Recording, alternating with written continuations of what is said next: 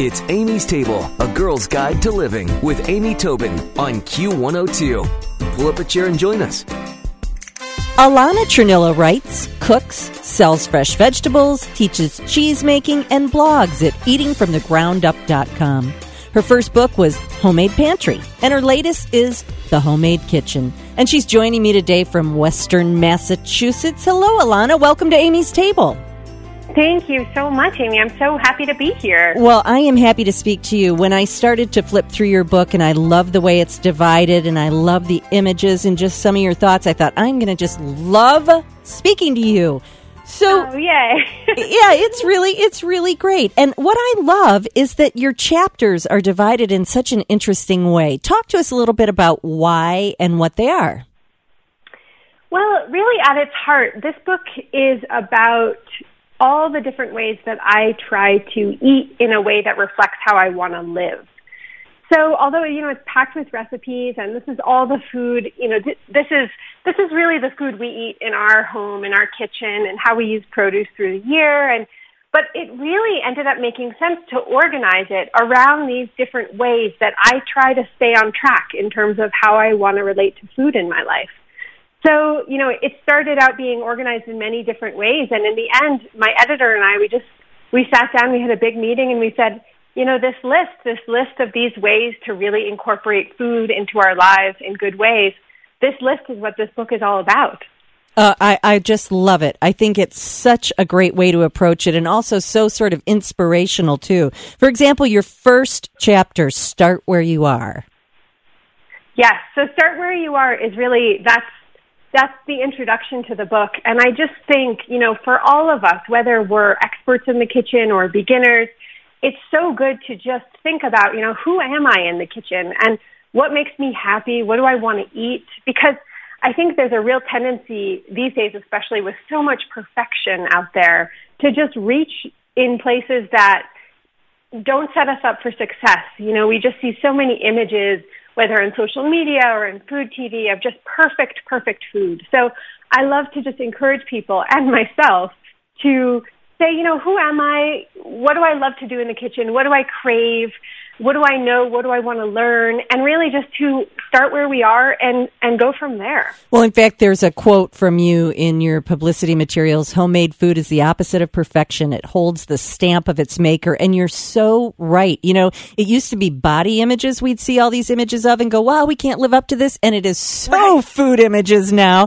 You know, when you think of Pinterest and then people go and try and make it themselves and post their Pinterest fail, you know, and it's oh, true. No. It's just like, wait a minute, you know, good food is, is not necessarily camera ready and not no, necessarily I, on trend or, you know.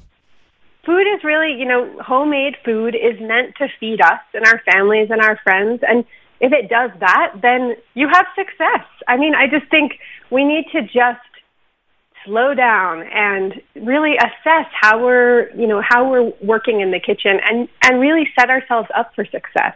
Yep, I agree so very much. Well, the next chapter, and we won't go through every single one, but I really like the Be a Beginner.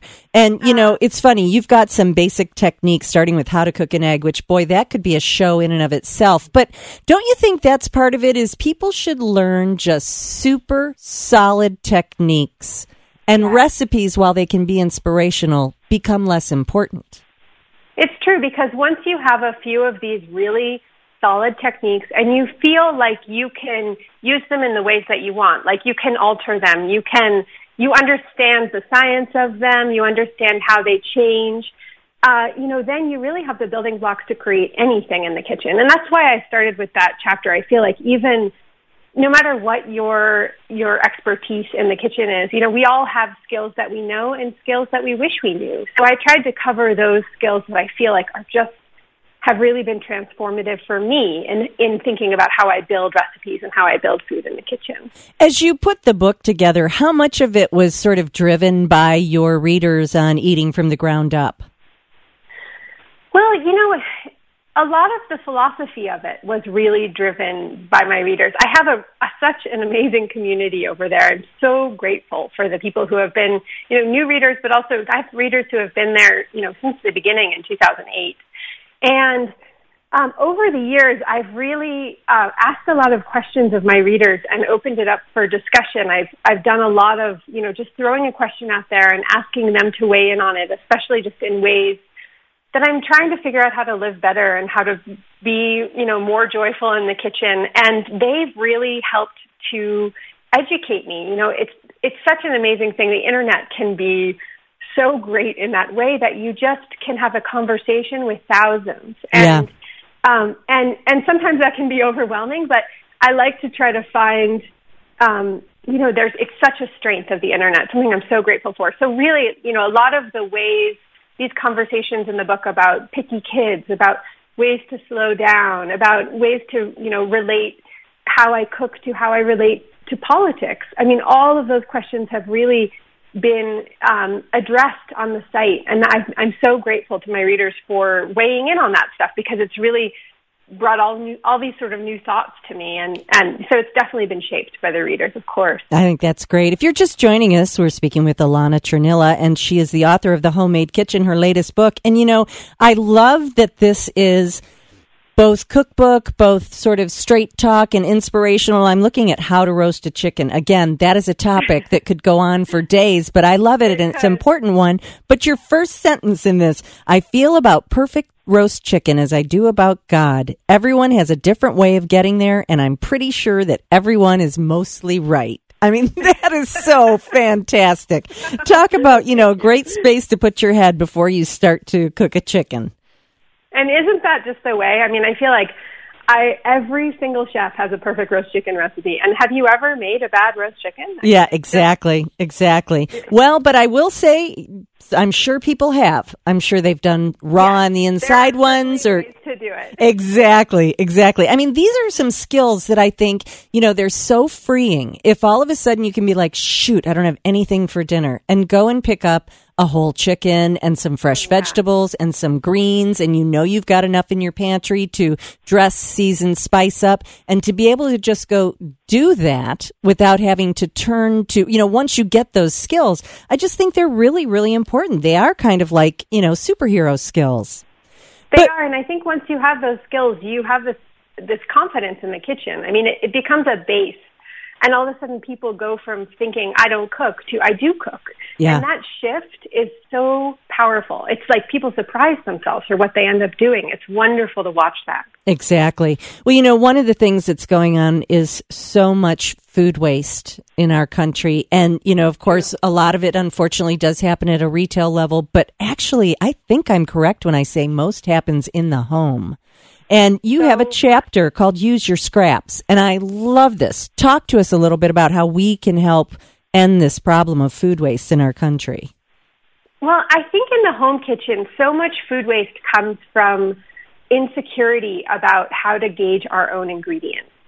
And, you know, I think especially when we start making more food at home and we start maybe making more basic pantry staples, and we sort of lose that tool of the expiration date, which I think we, we so rely on, you know, mm-hmm. with expiration dates. So, you know, I get so many emails like, oh, this looks like this. Do I need to throw it away? Or, you know, I think people get really concerned that they're going to eat something that they shouldn't. And they, they tend to always err on the side of throwing away things too soon or not making use of something that they should. And I think, you know, there are so many treasures in the kitchen that people are just throwing in their garbages. So that's really what I wanted to focus on. It's not even just um, for, for reducing food waste, although that's really my first priority, but it's also that there's all these flavor-packed ingredients that we're just throwing away, squash seeds or bread or even peach pits or strawberry hulls, you know, so many ingredients that we just don't use. And, I mean, it's another, it goes back to the roast chicken. I mean, why buy chicken breast when you could buy a roast chicken, have a great chicken dinner, and then have those bones ready to make, like, a super flavorful and wonderful stock the next day? Exactly. And you can throw in your leek tops and your, you know, your vegetable peels and whatever you've saved in your freezer, which is a great way to do it, and you have a stock ready to go. And I feel like, you know, for me, I like I say in the book, I feel like I'm sort of sticking it to the man. I'm like, it's free food. They thought I would throw it away, but I made a whole nother meal out of it. Well, this is just really a great book. I think whether you're oh, just starting you. out, whether you are, you know, looking for some inspiration, it's called uh, The Homemade Kitchen, and it's by Alana Chernila, and she is also the author of The Homemade Pantry, and she writes at her blog, which is, oh my gosh, Alana, I just lost it, eating from the ground up dot com. I've so enjoyed speaking with you, and we're going to put your recipe on amy's table dot com for your preserved lemons, which, oh, by the way, I also love. That'll shock people who have never tasted them or made them. What a delicious burst of flavor that oh, can be. One of my very favorite ingredients, and you can make it so easily at home. Yeah, perfect. Well, Alana, thank you so much. And uh, I'm going to start following your blog, and, and really thanks for sharing your, your vision and your thoughts and your inspiration with us today. Oh, thank you. I loved it. Thanks for listening to Amy's Table, A Girl's Guide to Living with Amy Tobin on Q one oh two. For more, visit Amy's blog with Q one oh two online at W K R Q dot com.